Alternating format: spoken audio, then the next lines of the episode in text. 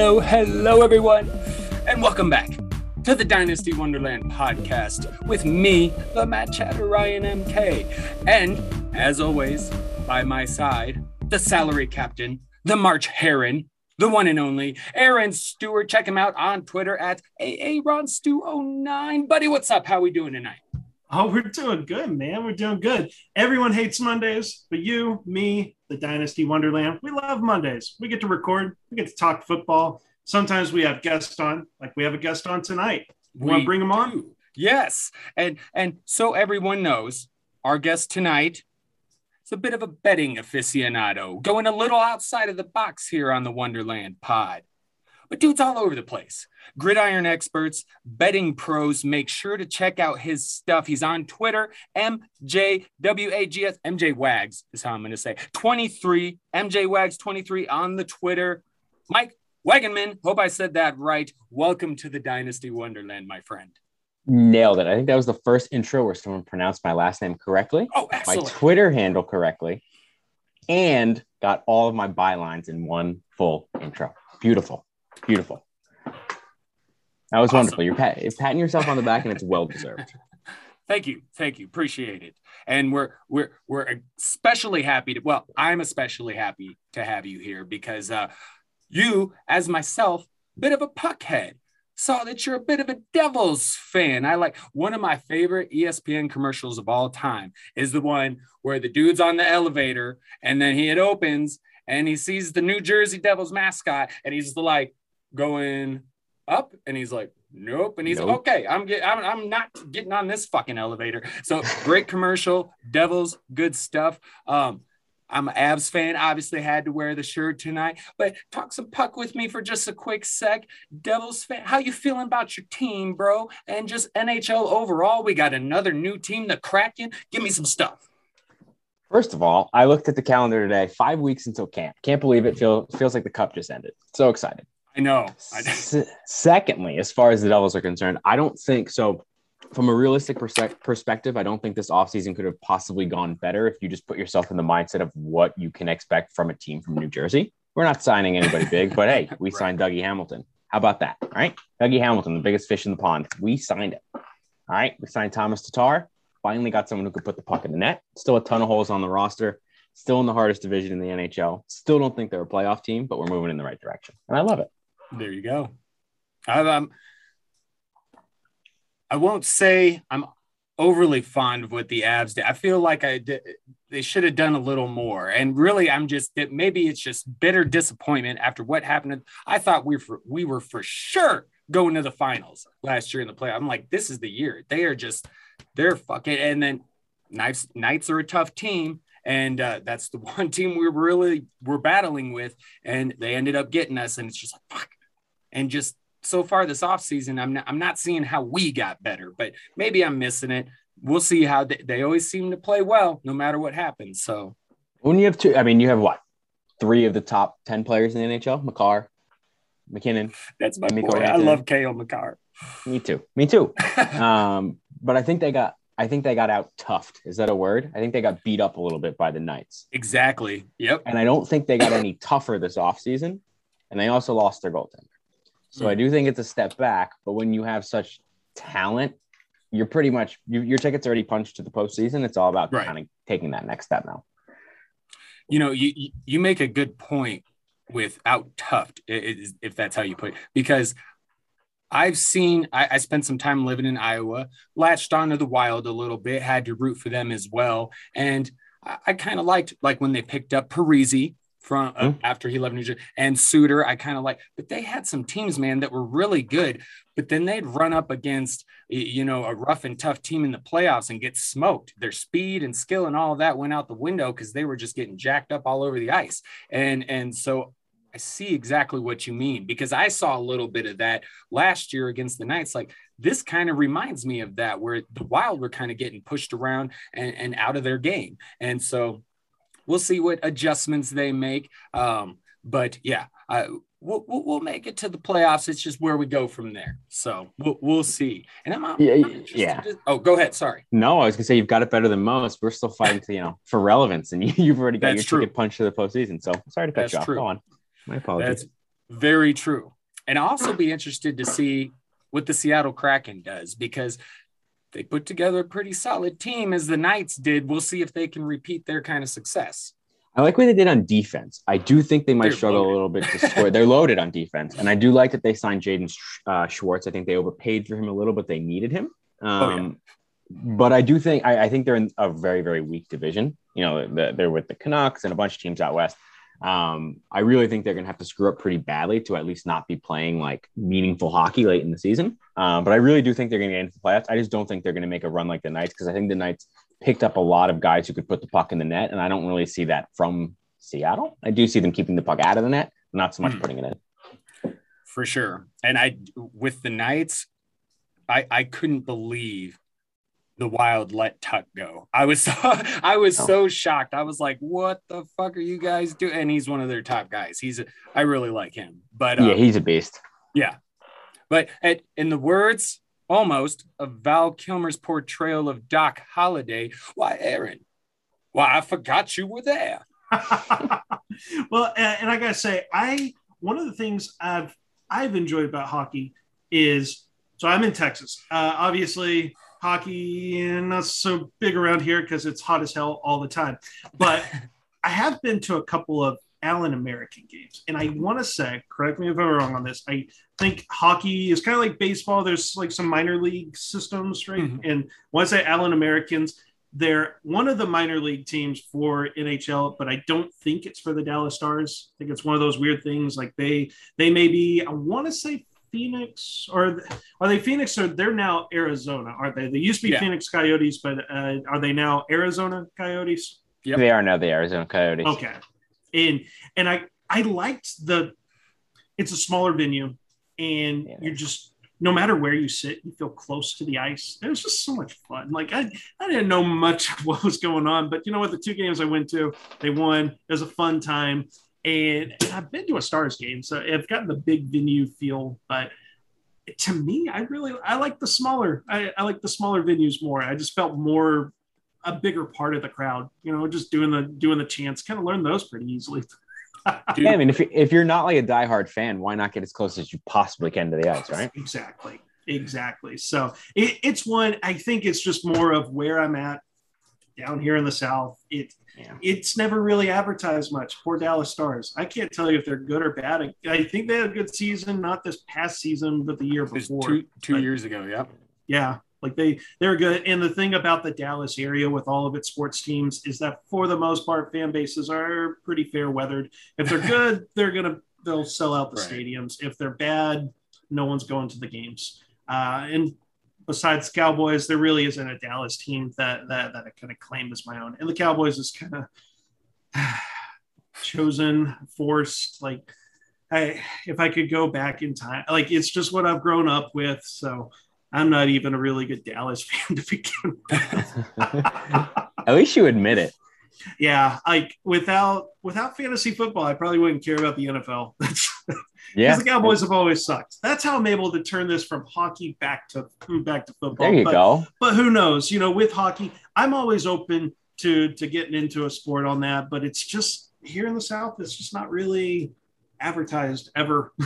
Yeah. Oh, I mean, trust like- me. Oh, Go ahead. go ahead.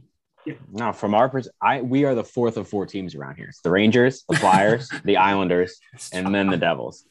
So you might not, it, you, it might be kind of under a rock down there, but here we just get stepped on the whole way, the whole season. It's just like eh, the Devils are on MSG is the channel, Madison Square Garden, MSG plus two. They're not on MSG. They're not on MSG one. They're not on MSG HD. They're not on MSG plus. They're on MSG plus two. Oh, yeah. For me that makes me want to be a fan of them. Uh, yeah, for me personally, I'll take the Devils out of all those teams. Like fuck the Flyers, the Range. I I don't necessarily hate the Islanders, but give me the Devils uh, all day in that in that area. So And that's what I love. I love that like we get that sort of like little brother treatment where everybody's like, I feel bad for him. I'll root for him. I just really don't like the Rangers or the Flyers, to be honest. no, no, nobody but Rangers and Flyers fans like the Rangers and Flyers. That's true. This is true. Okay. So we'll go go ahead and move on to the foosball, the football. We got a little bit of news, maybe some random preseason thoughts. The preseason is underway, giving us a little bit more to talk about. But it also brings injuries, training camp, preseason. Here we go. Rashod Bateman out till September. Elijah Moore is injured, avoided a serious injury, however, per Doug Kyed. I think I said that right. Also, not concerning Darren Waller's injury. So, some injury stuff going on here. Another MRI for Dak. That's a weird fucking. We can get that into that in a second. But you got a couple of rookies and and Darren Waller. What's going on with the injuries? Are we worried? I mean, obviously Bateman's going to be on the shelf for a little bit. I'm personally worried about that. I strongly felt Baltimore was going to step up the passing game this year. I was excited to see it. And you, you got to figure he's out till September. Then he's got to get back in the swing of things. They're probably going to have him on account when he gets it. I mean, this this is almost almost a lost year for Bateman for, for fantasy purposes in my eyes. So it that's a real stinker. But what are your guys' thoughts on some of the injury stuff as a whole? Mike, go ahead. Oh, start with me. I love it. Um, so Uh, the first one that jumped out to me was Elijah Moore. Um, we, you touched on the rookie part. Losing reps in camp right now is critical for rookies. But the one thing with Moore's situation that isn't the same with Bateman's situation is he's also got a rookie quarterback. So it's going to stunt the growth of someone other than himself, someone the team invested highly in because he's second overall pick.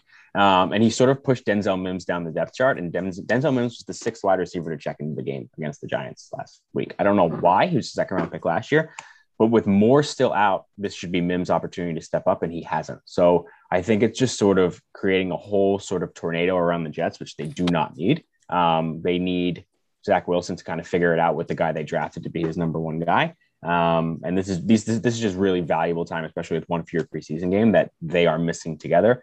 Um, not that the Jets had Jets had high aspirations this year, but it's still critical for for their growth, and they're just kind of missing really crucial time. And, and then I'll take the, the Dallas Cowboys here, of course, being the Cowboys fan. this is super freaking weird. Okay, like you don't just get an MRI. Like you you get an MRI if you need an MRI. And then of course the Dallas Cowboys Twitter went, "Oh, it's it's fine. It's good." Like it damage control PR there. Super strange with that. Like I am absolutely fading Dak Prescott in, in drafts I got going on. Like I, I have it like color coded, like you know, so I know not to draft this guy. Like have him there so I know roughly where he should be going. But no, like this, whatever they said about the MRI is just BS. It, it doesn't. That's not how MRIs work. Uh, one thing I do want to add on the Jet side is like a player that admittedly I'm not super high on, but based of based off all the news with Elijah Moore, it's like you now have to you have to buy Corey Davis. Like there's going to be a receiver one there. It's the only dude Wilson targeted in the preseason game. Yep. If, right. I, if I remember Ex- right. Exactly. Exactly. he had the third most targets of any wideout in week one of the preseason, or something, something yeah. very close to that. And and quite frankly, he's he's healthy. Uh, the Denzel Mims story just keeps taking turns because apparently there was a food poisoning, lost 20 pounds. So that's just yeah, yeah. apparently got sick, lost a bunch of weight, and then yeah. now he was doing some first re- team reps. Maybe that was after Moore got hurt. Um, yeah.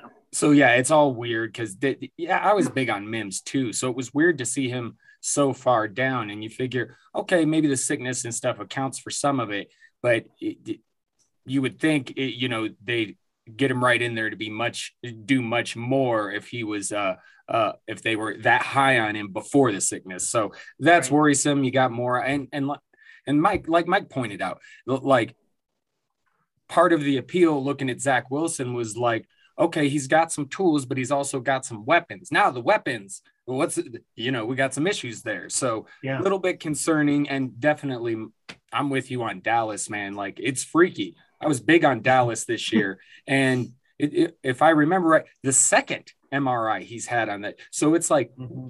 what is going on here? And they act everything's all peachy keen, like you said, but I'm I'm a little bit worried.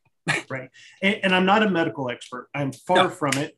Uh, I for for transparency for people, what I do for my for to make money for my day job is I do work inside an imaging center. I do IT work, but like you get an MRI if you're looking for something. So they, you're right. Like a second MRI, what are they looking for? What could they not find before? So super weird.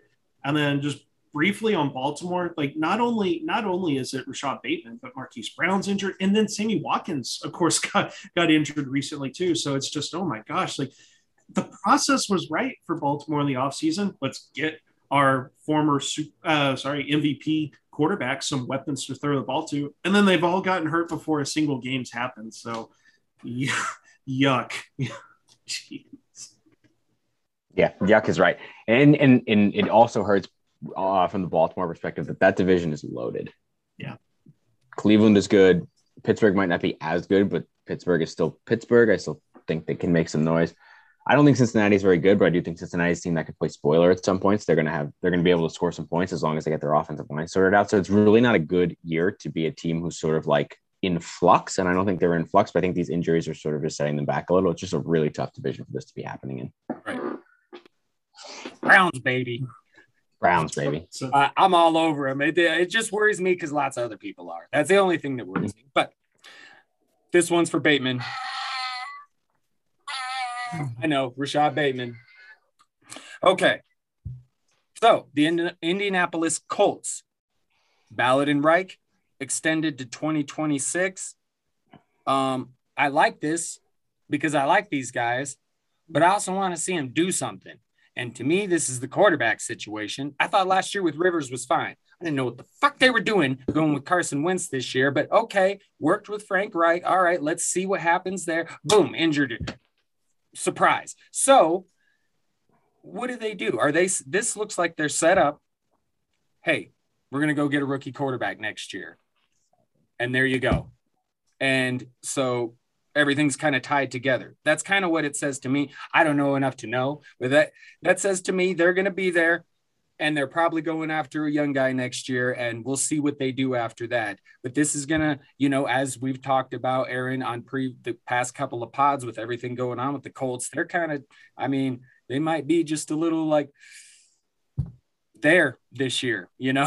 So uh, mike what are your thoughts? Yeah i'm with you. I think this is like a move. It was long. 2026 is five years away. So I was like, you know, what have they done? I'm not saying they haven't earned extensions. What have they done to earn five year extensions? And I think I landed on exactly what you did. Is this is setting them up to now take their quarterback of the future, build their team. This is your chance to build the Indianapolis Colts. You've got this much much time to do it. Um, go ahead and do it. Um, I'm actually sort of like down on the Colts this year. I was down on the Colts when Wentz was here, and now I'm even more down on the Colts now that Wentz is kind of questionable. Um, he like his prognosis has been a little bit more positive, I guess. They're kind of leaning towards closer to that the five than that ridiculous 12 week timeline. I've never seen a five to 12 week timeline in my life, and they have two of them. Um, but yeah, I, I just don't I, I, don't really trust what's going on under center. It's the most important position on the field, and your quarterback you just traded for can't stay healthy. You haven't replaced him yet, and your only options are Sam Ehlinger and Jacob Eason. Um, I took them under 10 wins before Wentz got hurt, and now they're under nine. I mean, now they're at nine, and I took them again at under nine wins. So hopefully, hopefully my prognosis is correct because I just don't, I don't know. But like I said, I, I totally agree with the fact that this just screams to me we're taking a quarterback next year, and if not next year, in the following year. Mm-hmm. And in turn, that screams to me we're probably not going to win as many games as other people think. Right. I, I actually am pretty positive on, on the extension for both guys because the situation, the situation with Ballard and, and Reich is they've been dealt such a raw hand, and and it all stems back from Andrew Luck's like surprise retirement during the preseason from two two seasons ago. I, mean, if Andrew Luck doesn't retire in the middle of his prime, my goodness, that the Colts team that made the playoffs last year with Philip Rivers in his last season, like that that this Colts team would be one of the Super Bowl contenders there. Chris Ballard's done an excellent job of being able to get value does he nail every draft pick? No, there's there's quite a few misses in the second round, but he does tend to target the right positions. He's always going defensive line. like there's so many second round defensive linemen there, and, and when he needs some uh, a big baddie in the middle there, he goes and trades first round pick for DeForest Buckner.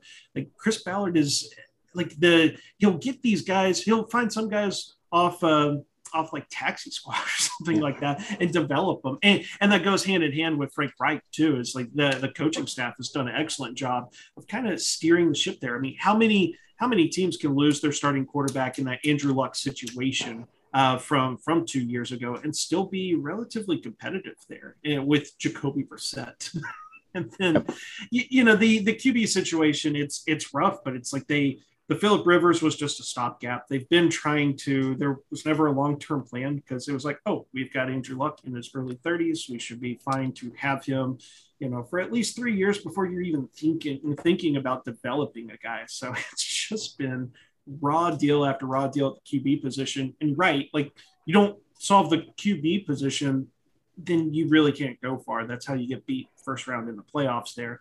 But that's that's not really on Ballard. I mean, who who the heck could have predicted the Andrew Luck retirement? And I think he's done such a great job of being able to not only get get the talent there, but like he has a clear plan. And and I I feel like every time we have a podcast, I always go go listen to the Decision Point podcast over on Roto Underworld with the non Nanduri, but he actually does talk about the Colts there. And you, you got Chris Ballard that he's rolling over $30 million uh, to, to next year's salary cap. And then the salary cap may spike up. And he's he's always getting the team competitive to compete now. Like even, you know, let's let's say that Carson Wentz, he comes back maybe in the middle of that. So let's say maybe week four or so. If Wentz can be just decent and just not screw things up, which in Philadelphia, that team was just crumbling around him. And and you know what? Not every quarterback can be a Mahomes, can be a Josh Allen, can like elevate the talent around him. Some guys have got to have the team built around them. Um, and and with Carson Wentz, I feel like if he's got the stability there, you got solid offensive line. Knock on wood. Hopefully, get Quenton Nelson healthy and everything. Like Wentz can, he can steer the ship. He, he absolutely can. They'll be competitive. It's I could see him bouncing back. I I will also say I'm with you guys when it comes to drafts. I'm fading players left to right with the Colts. Like, uh, which receiver are you going to take? No way. Like Michael Pittman, uh, I don't feel so good about that. but the five year extension, I think it's more of not not so much like last season and oh they made it to the playoffs got knocked out the first round but like each year they've gotten better and better and that stability goes a long way the organizations the teams that that are always making the playoffs year in, year out. Teams like Pittsburgh, Baltimore, and, and what I expect for like Cleveland, it's it's stability. And so handing a five-year contract there, that's going to make it a lot easier for like free agents to come in. It's like, cool, our coach is locked up. He's not a lame duck coach. The GM's going to be there. Makes sense if, if you're a fan of the Colts. I think you're ecstatic about that because the GM before Chris Ballard, oh, what was the guy's name? Uh, Ryan Grigson. Oh, he was super, super bad. but admittedly, I'm a little biased here. Chris Ballard is absolutely my favorite GM in in the NFL. Oh, trust me, I know. you, you, you ask his often. It's okay. I, am just, it's okay. I'm not gonna be a Cowboys fan anymore. Colts are like close to Cowboys. I'm just gonna be a Colts fan. There you go. Yeah, I don't really do root for any team in the NFL, just players. But I t- this year I'm gonna be rooting for the Browns a little bit. I'm gonna be rooting for them. Um, okay, Saints, Sean Payton, Michael Thomas, quickly productive meeting per Charles Robinson. Anybody care? Has football started until Michael Thomas is angry at the Saints?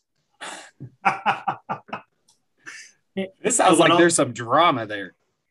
It, yeah. All I think of. Oh, sorry. Go go on, Mike. no, I I said yeah. I mean, I saw a video on Twitter. Someone posted it and was like, Michael Thomas doesn't look like someone who's angry at the Saints. He's catching passes on the sidelines with his receiver gloves on. Just like I, am not connecting the dots there. I, I I don't know if he's mad or not, but I don't know how that validates one side of the argument. I also saw a video on Twitter that wasn't related to Michael Thomas, but it was. Uh, it, it, was the fight at the Rams game. And, and what I think of, I'm going to tie this into to the Sean Payton and uh, Michael Thomas meeting is like right as these sides are kind of cooling off a little bit, there comes the overweight woman throwing the Coke and it's going to hit Michael Thomas and then all hell's going to break loose. Because that's that's just what happens. At this point everyone everyone knows. You you me the the person at the grocery store. Like they they know that Michael Thomas and Sean Payton have had words, and you're just waiting. Someone, the media is not going to let this go. It's going to be a story all season, and like someone's going to just add fuel to the fire.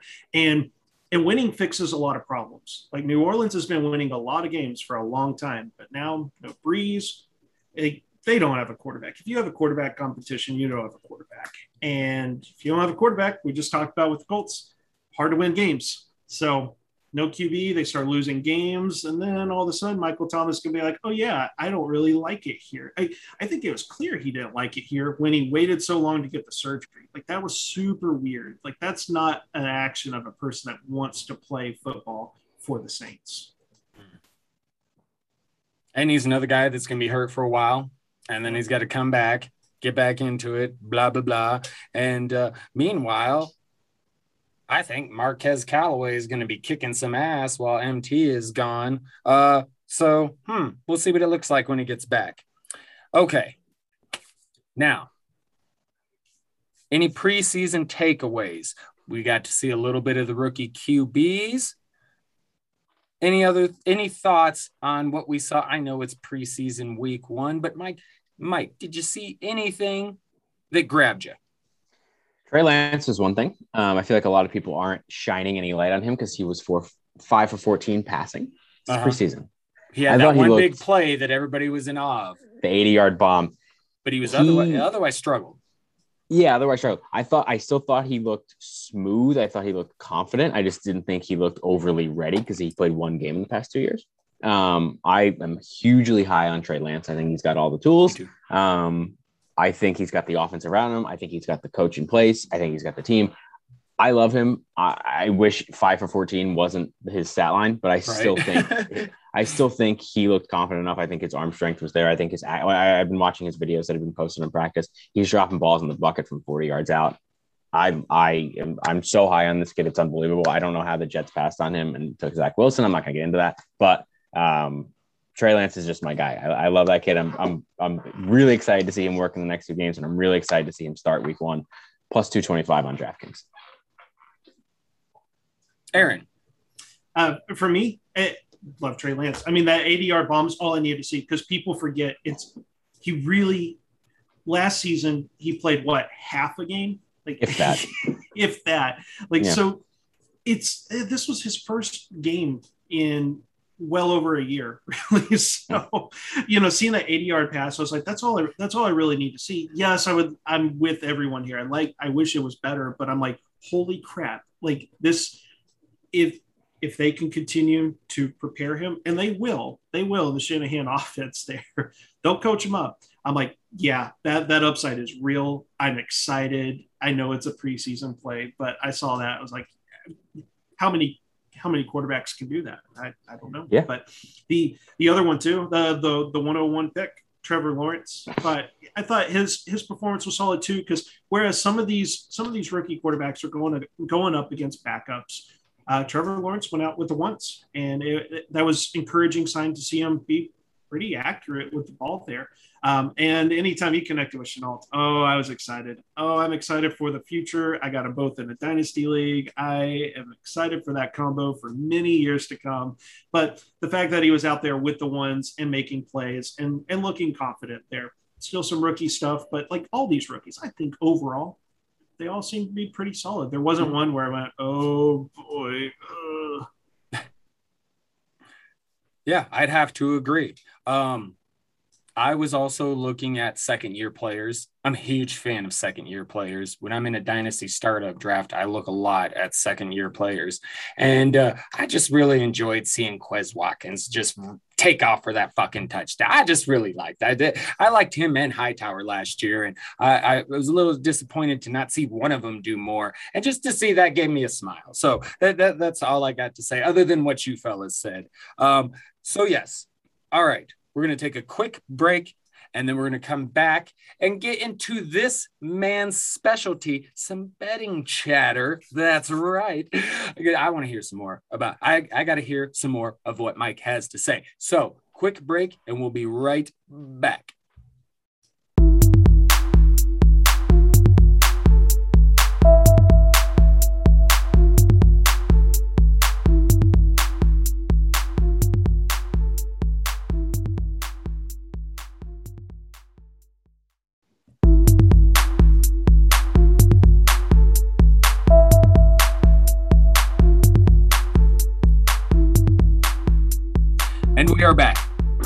Are back.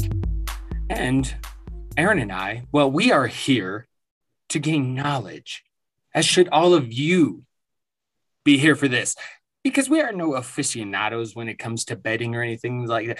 We know the dynasty stuff and a few other fantasy things, hence Dynasty Wonderland. This man, the man, the myth, the Mike, this dude knows his shit. So Aaron and I, well, we become sponges. I love a SpongeBob, you see, a spongy like a SpongeBob, and we soak. Yes, we soak. Yes, we soak up the information, and that's what we're here for tonight. So, gridiron experts mention the podcast, which features one of these fellas occasionally.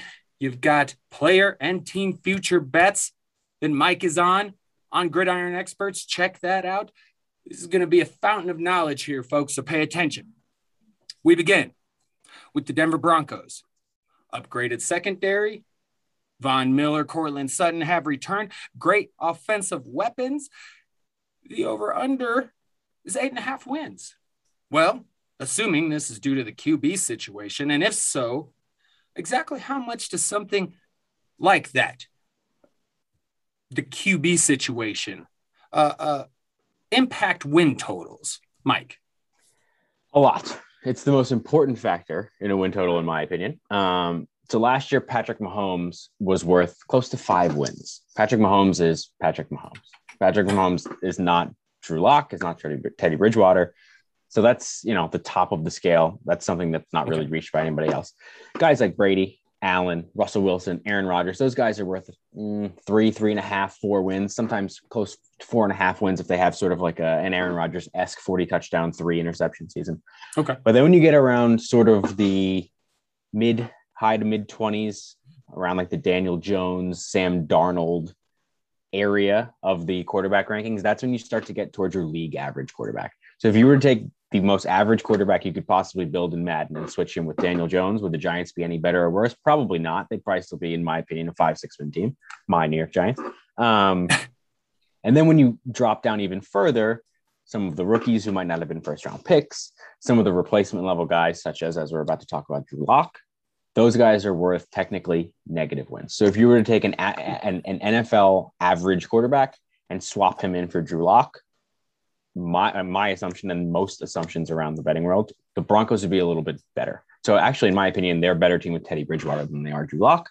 But for the sake of the franchise, Drew Lock should and probably will be the starter because you want to see what you have with him. You invested a second round pick in him, etc. So um, on that, that's the key pillar of why I like the under here, aside from the fact that it's plus money. Um, it's plus 110 right now.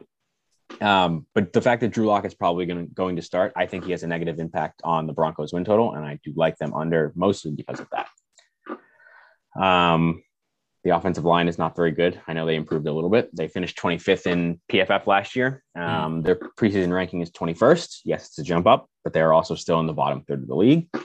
So you have all those great weapons you mentioned. They have Javonte Williams, they have Courtland Sutton, they have Jerry Jeudy, they have all these guys they can throw the ball to. Noah Fant but it's tough to get them the ball when there's someone who's below average throwing it and then five guys in front of him who grade out below average protecting him. It's just, it's not, to me, it's not an equation that really works out. Um, and then the third factor is that division. That division, in my opinion, is very brutal. The. Chiefs are, the 17, you know, it's 17 games now. The Chiefs are a, what, a 12 win team easily, probably 13, maybe 14. I'm high on the Chargers. I think the Chargers are at least a nine, probably 10, even 11 win team. Um, and I think the Raiders are probably one of the best last place finishing teams in the NFL. I don't think they're very good, but I do think I don't think they're as bad as teams that might finish third and fourth in other divisions, like the Eagles and Giants, for example. Um, so yeah, I think that's just a brutal division. I just don't see them ha- winning nine games means they they're posting a winning record, and to me, there's no room for three teams with a winning record in that division. So at plus money, I'm taking that under. Seems simple and logical. hey, and, and, while we're all here learning something too, for, for people that are listening that may not be familiar with, with betting, you know, you mentioned the plus 110. Hey, I do a little bit of betting here, but I want you to kind of explain to, to the listeners there what, what exactly does that mean? Like when you're placing a bet, you're talking about tr- uh, going for the plus money there. Yeah. So what I normally, if you check out my articles, I'll usually refer to a unit as a hundred dollars just because it's round number. Now, if you're if you like to bet more than that, feel free. If you like to bet less than that, feel free. It's whatever you're comfortable with. But $100 is just a nice round number where you, we can calculate our profits week to week and not have to go through the nitty gritty. So plus 110 means if you put $100 down, you're going to profit $110. You'll get your $100 investment back and you'll make $110. Conversely, if it was a minus 110 bet, you'd be placing $110 to profit 100. So it's just sort of inverted. And in every scenario, you're obviously getting your initial deposit, your initial wager back. It's just the money you're making on top of that. So I guess if you want to dive, just take another example. If someone was plus two, if a team was plus 250 for whatever the bet is, you put $100 down, that bet hits, you win $250 on top of the $100 you're getting back. Perfect. Because I know that was something that confused the heck out of me when I was trying to learn this. Mm-hmm. I was like, wait, the underdog is positive point. Oh, it hurts my brain. But once yeah. I, I think it may have been you on another podcast that you and I did, um, yeah. where you explained it. I was like, that makes sense. That analogy is perfect. So anyone listening that may not know much about like really any type of betting there, thank you, Mike, for kind of clearing up that confusion of underdogs and being plus. 100%. And what you can do is you can go into any betting app, DraftKings, FanDuel, any of those things, and type take a take a bet. Don't log in. Pick whatever bet you want and type in the amount that you want to bet, and it'll calculate for you before you place the bet before you even log in. So you're not tied to anything, and you can do the calculations sort of yourself, map out you know how much you're spending and how much you're you're looking to make. Awesome, I love it. Very cool. And, and you mentioned the Los Angeles Chargers, the one of the tough AFC West division rivals of the Denver Broncos. There, you are super high on the Chargers, like you mentioned. In fact, there's a couple of player props that you like. You have Justin Herbert. There's an over under of touchdowns of 28 and a half. There's Keenan Allen over under touchdowns at six and a half. Uh, one of the things that caught my attention was just a very basic looking at last season. Both guys exceeded that last year. And then 2021, we know that now we have a 17 game season. Strikes me as really weird why they're gonna why they put their over under as a lower number than what they did just last season. So, uh, what what were your takeaways on that? Is that why you were like, I like that bet? So it was, was one of the things. No, so it was one of the things that caught my eye. Um, but one thing is, if it seems too good to be true, it usually is. So you got to dig a bit deeper. It, I, when I mm-hmm. say it's if it seems too good to be true, it usually is. That's on the surface. If, if you do your research and you feel really confident about a bet and you think you have an edge, obviously place that bet. But if you're just looking at a number and saying, "Oh, Vegas made a mistake," I can absolutely guarantee you, Vegas did not make a mistake. You did. So for Herbert and Allen, I think it's sort of it's obviously correlated. That it's your QB one and your wide receiver one. I think the loss of Hunter Henry is the big thing for Herbert. I think I know he is always injured, but I think in a lot of of the public's mind, it's like, all right, he obviously can't throw as many touchdowns if he lost his second best receiver. In my mind, that's not that doesn't make much sense to me. Um, Jared Cook is not Hunter Henry, but they replaced him with someone, um, and he's still going to throw the ball. It's not just because Hunter Henry's gone doesn't mean that he's going to stop throwing the ball in the red zone. That's still going to exist. They're just going to find other ways to get other guys the football. Um, the other thing is the sophomore slump. That's a real thing, of course, but it's also something that people blindly bet against. Um, if you look at Kyler Murray, I think Kyler Murray, well, Kyler Murray is the best quarterback from the class prior to Herbert's. He had a 30% touchdown increase year over year. He had 20 as a rookie, 26 as a sophomore. So the sophomore slump doesn't apply to everybody. The guys who are really good figure it out they get better. It, it's it's not a blanket statement that everybody goes through a sophomore slump.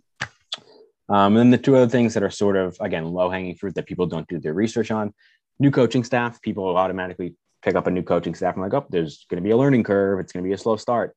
When you go from Anthony Lynn, the three of us could jump on the sidelines, and it's an upgrade to the coaching staff. Okay, so that's a positive for both for both of these guys. Um, and then the other thing is is Keenan Allen's injury bug, which I still don't get. Um, he missed what I think he missed. He played nine games between 2015 and 16, and he hasn't played less than 14 games in any other year as a pro.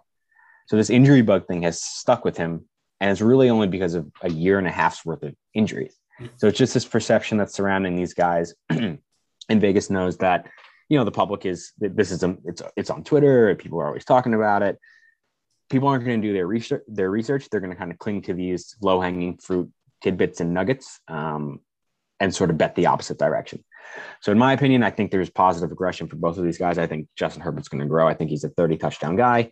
Um, I, I know some, I'm not one of them, but I know some people who place money on him to win the MVP at plus 2000. Um, I wouldn't advocate for doing that. I think it's a nice price, but I still don't think he's going to win the MVP. Um, and I just think that these guys have an electric connection, and I really, I'm just high on the Chargers as a as a team. And if they're going to get where I think they're going to get, these two guys have to be good. Absolutely. Go that, Bolts. That kind of goes hand in hand. Oh, sorry.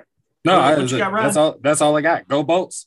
I, I, I love it. Like, you know me. I team took we all uh, root for. I took Yeah. Herbert and Keenan Allen in the Scott Fish Bowl, so I got those two boys stacked in the SFB. So unfortunately, I also have Cam Akers. Uh, so that's unfortunate. But you know me, like them Rams. Aaron, g- keep going. Yeah, and and one of the things I want to mention too is like uh, kind of that correlation to like uh, people that, that that read and follow Roto Underworld know that we're, we're all super big on stacking, stacking in best ball. So like I, I like that in in your is it live yet or is it an upcoming article? I, I hadn't seen any notification that it went live, but like it's part. These were the Keenan Allen, Justin Herbert are part of your player prop bet, and I, I like that you targeted those two because it makes sense. If you're taking the over on Herbert, take the over on his number one weapon. Exactly. It's it's exactly right. It's exactly the approach I took. Um, and there's there was a lot more stats for Allen than there were for Herbert. Obviously, Herbert's been in the league for one year. Um, but I thought Keenan Allen was severely underutilized in the red zone last year. He was 18th in the NFL in red zone targets. And yeah, there's what 100, 200 receivers. He's still in the top X percent. But Keenan Allen is huge. Keenan Allen's a weapon. He shouldn't be 18th in the NFL in red zone targets. Right. And that's that goes back to what I was saying before with that coaching staff did not know what it was doing getting its best players in football. And I think this coaching staff was hired because the plan was you have to put your best players in the best position to win games. So again, uh, you know, um, it's, just like little things like that where it's like there's no way that they that they can possibly be put in a worse position to win. And and again, we'll, we'll probably touch on my win total bet and my playoff bet for the uh, for the Chargers as well. Um, but yeah, that's a big part of it. Certainly. So, and I noticed there was a lot of pro pro Chargers, and, and speaking of Keenan Allen and a dynamic weapon there, there's a young guy. There's a young guy out on the on the West Coast as well. That, that I think in, in a few years will will start. He'll be like Keenan Allen in that like year after year. We'll like him in fantasy football. Will be one of those high picks. That's Mr. Brandon Aiyuk. And for people on Twitter, I, I had to. I had to do I, it was a little preview of what we'd be talking about. Put a little poll out there. I said, "Tell me how you feel about Brandon Aiyuk in 2021. Ayukin or Ayukin. Ayuk or I Ayuk." And so far, I think Twitter's pretty smart. About 80% are Ayukin, and there you go. there's a player prop for him. There's 875 and a half receiving yards. And you took the over, and I'm I did. super excited because that's one of my guys from last year. I'm going to hand it over to you. Tell me what you Yeah. like because I know people are going to go, oh, but George Kittle's back. Oh, but Deebo Samuel's back. But you are planting your flag on this, and I want to hear this. And that's exactly why. So I think this total, I wrote in, in my article, which is upcoming this week, that I think the total is 100 yards, about too low. And I think the perception is Kittle's back, Deebo Samuel's back. There's not enough targets to go around. Well, the Panthers won five games last year, and they had three receivers with 850 yards and 2,000 yard receivers. Teams can do this in today's NFL.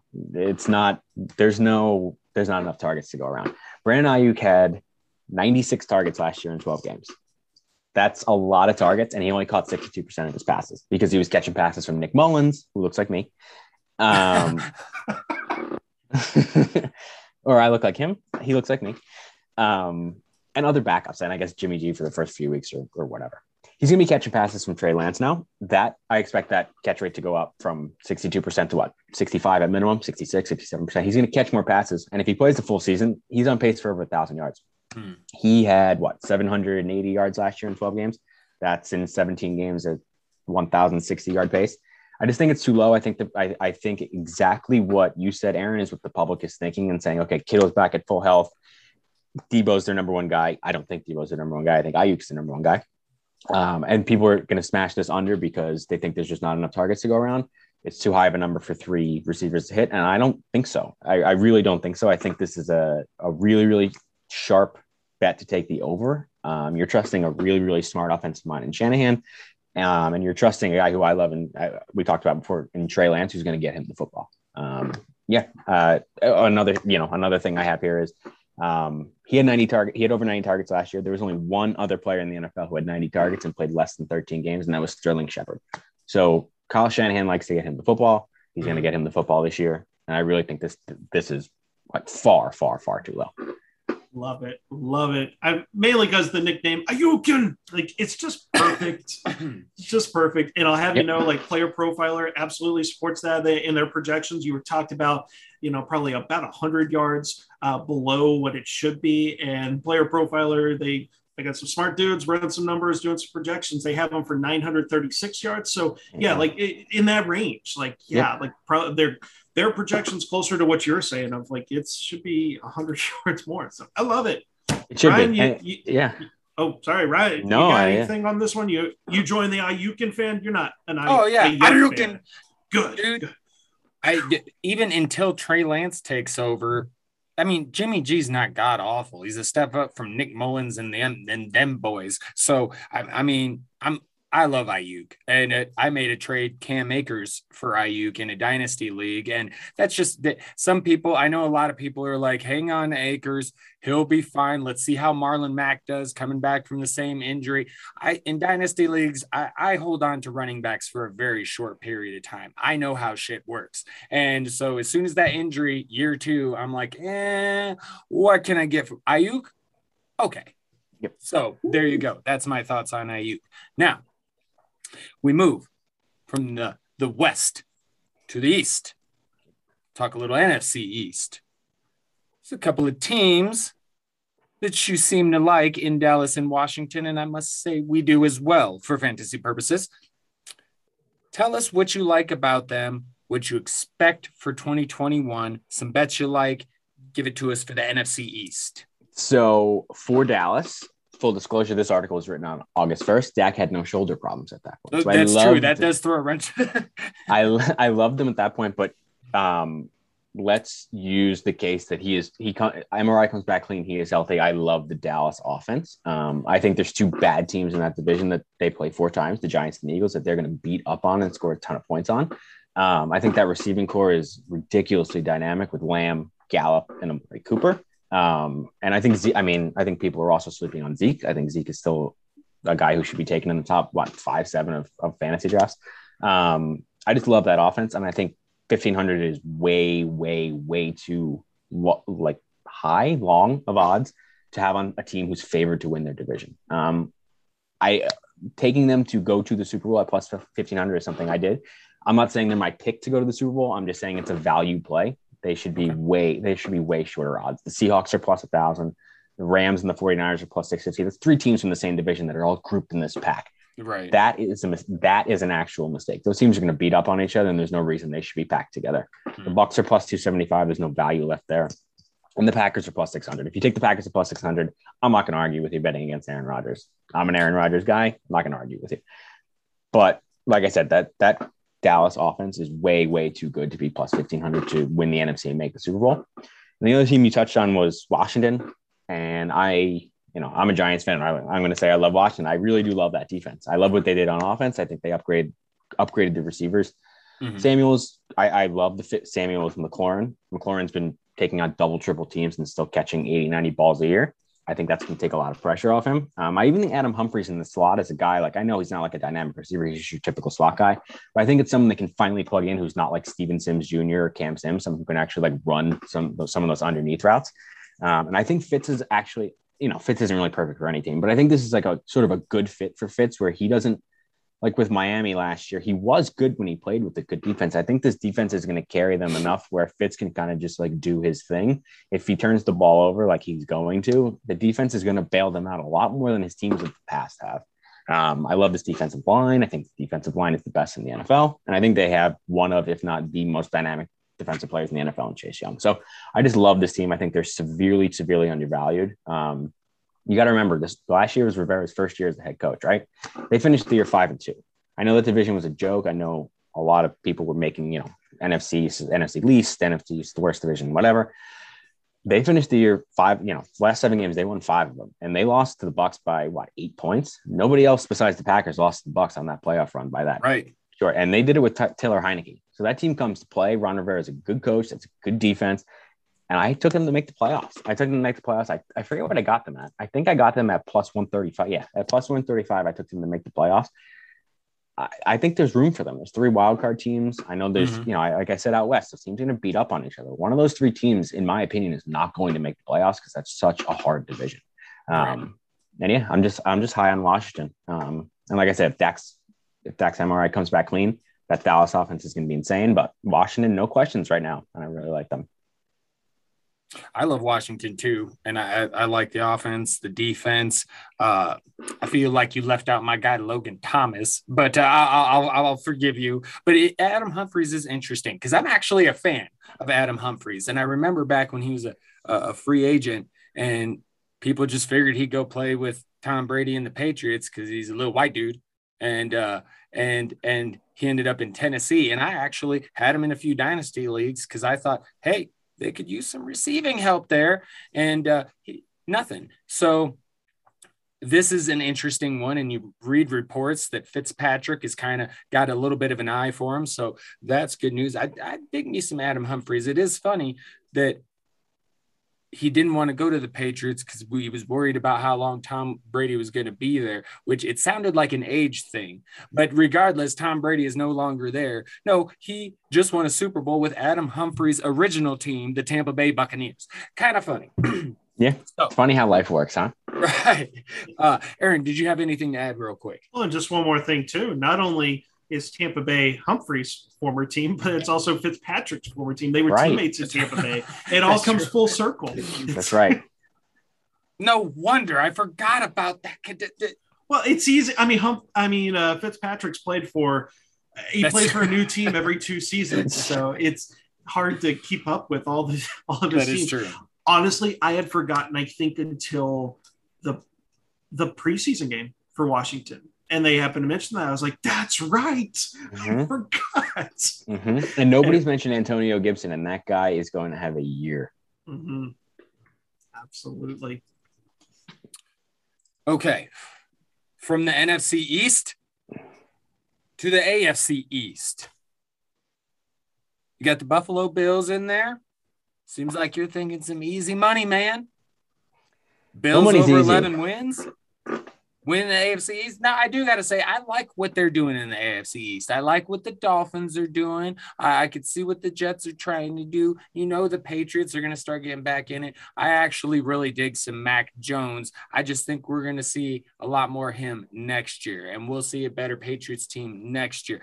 But yes, for this year, unless there's some sort of cataclysmic falling off the cliff, the Buffalo Bills are the cream of the crop. Exactly. Easy money. Uh, the Pat Pats under nine and a half wins. I like that as well. So uh, yeah, the AFC East all together. You got some easy money there. I agree. Which what you got to say? So Buffalo, I think the mis- the common misconception around what's going around with Buffalo is exactly what you said is that everybody improved. The Patriots had a massive offseason. I thought it was a little bit of a misguided offseason. The past the Patriots had a massive offseason that caught a lot of people's attention. The Dolphins have been everyone's darling. They were everyone's darling last year. This team's going to be better next year. They're going to be better this year. They of course got better, and the, and the Jets couldn't have got much worse, so they got better. the problem is none of them got good enough to challenge Buffalo at the top of that division. You can get better all you want, but they're still not good enough to hold Buffalo. I think Buffalo's going to go what four and two at worst, probably five and one in that division. Um, I and think the been- Dolphins could maybe take them once. Exactly, and I, and I think we're on the same page there. I, I don't. I mean, I don't think Jets are going to challenge them. And like I said, I, I just don't think the Patriots' offense is going to be able to keep up. The Patriots' defense is fine. I don't think the Patriots' offense is going to be able to keep up with the Bills' offense, which is the second best offense in the NFL last year. Um, and they play the ninth the ninth easiest schedule in the NFL this year. For a team that good to play the ninth easiest schedule in the NFL is a huge, huge advantage. And then, you know, speaking of huge advantages, fans are back. And like, does any team benefit from fans more than the Buffalo Bills? Probably not. Maybe the Chiefs. Vikings are pretty close too. I yeah, the say. Vikings are pretty close. Um, yeah. And as was the case with Dallas, like I know I, I took the Bills to win the AFC and get to the Super Bowl. Everybody's going to be like, well, but the Chiefs still exist. I get it. Again, it's a value play. They're plus 650. Right. Um, they played the Chiefs in the AFC Championship game last year. Of course, they were very minimal fans. They play them on Sunday Night Football in Week Five this year. So that's two prime time spotlight games against the Kansas City Chiefs in Kansas City. If they make it to the AFC Championship game again against Kansas City, there's going to be no shell shock factor. There's going to be no, you know, bright lights, spotlights, any of that stuff. They're going to be ready. This is going to be their. Even if they lose, they lost one. Even if they lose in Week Five, they're going to be more prepared. And this is a team who can score with Kansas City. It's just about getting that key stop on the road and like sort of controlling the clock. So again, like gun to head, am I going to say that the Bills are a better team than Chiefs? Probably not. But at plus 650, it's really hard to pass up a team that's this good. I love all that shit. I, I really do. I yeah. didn't know they had the ninth easiest schedule. That's fucking insane. Okay, Aaron, did you have anything to add? Uh, it's it's always important hearing about these odds because yes, it's like as you mentioned on the surface, it's like what you're taking the Bills with the Chiefs exist, but mentioning like plus six fifty is huge. That's huge. huge. I I did not realize that they were that it was plus six fifty for the Bills. That I think people would safely say are the second best, easily the second best team in the AFC, and really not that far from no. from the Chiefs. Really not that far. No, and the Chiefs' defense is scary in a bad way.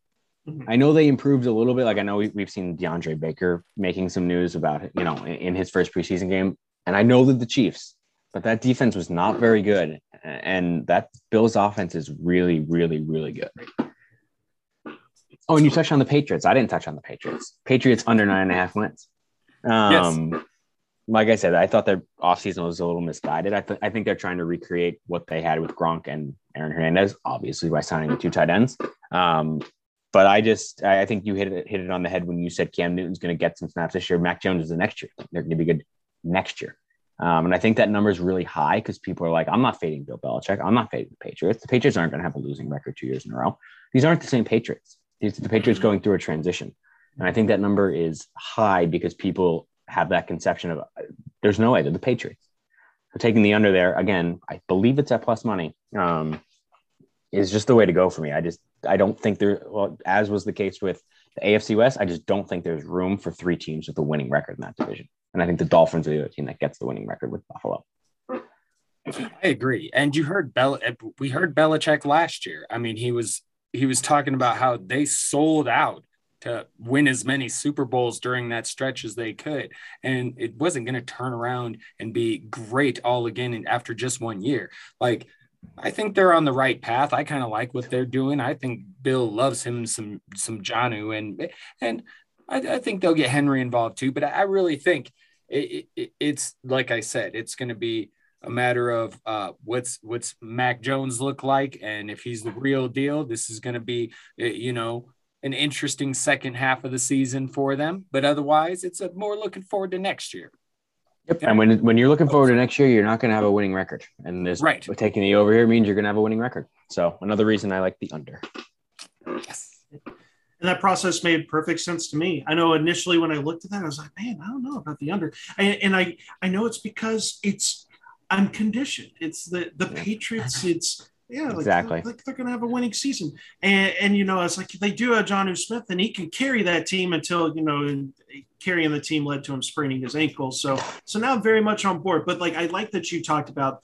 There's three tough teams in, in that division that could, in theory, have winning records, but it's so rare that three teams in a division have a winning record. And I'm with you. Obviously, the Bills and then the Dolphins have been trending in the right direction for two years now, while the Patriots have been going in the opposite direction for two years. So, yep. yeah, t- that to me, that after you explain that, it's like, yeah, that seems yeah. to be easy money. I know when we stop recording, I'm gonna put put some money in on some of these bets because I feel yeah. confident that it's gonna. Maybe I do this massive parlay. No, okay, no, I can't do massive parlay. You, will you'll lose you'll lose all your money doing that. But yes, you know, I feel like putting some bets in. I feel with all this uh, input from the betting expert right. here, the the betting expert of Dynasty Wonderland. I'll take that, that title. That, hey, that we can make some it. good money. So yeah, there you go. I mean, I, and and one thing as a closing note, I guess to be careful of is that extra game. It it giveth and taketh away. So for teams mm-hmm. like Buffalo, that extra game, it's like wow, they have an extra game to gain that that 11th, that 12th, to hit the over. But you also have to be careful with teams like the Patriots, where a lot of people, like you said, you're conditioned to, to think the Patriots are going to win. So in a lot of people's minds, like, oh, the Patriots have an extra game. Of course they're going to get that 10th win. But no, that's also an opportunity for the Patriots to lose. So you have to sort of like strike that balance where or is this a good team who's going to take advantage of that extra game, or is this a team who's sort of middling, might not make the playoffs, who's sort of in sort of a transition, who's going to take that that extra game and instead lose it? I like it. I Oh. do too. Always Fucking learning stuff here. fantastic podcast. I had a lot of fun. I learned a lot. We we sponged it up, didn't we, SpongeBob? We just sponged it all up, all that betting knowledge. That's the good stuff. All right. Love it. All right. Any final thoughts from either of you gentlemen? No, sir. Just a big thank you to you guys for having me on. Appreciate it. Um, and looking forward to uh, chatting with you guys uh, throughout the season. Love it. Hell love it. yeah, that'll be awesome. And uh, thank you for joining, Mike. We do appreciate the man, the myth, the Mike. That's right. We were definitely excited to have him on. Thank you, everyone, for joining. Don't forget MJ Wags23 on Twitter. Check out Mike's stuff. Future bets, player future bets on Gridiron Experts. Check his stuff out. Know where to find me and Aaron. Until next week,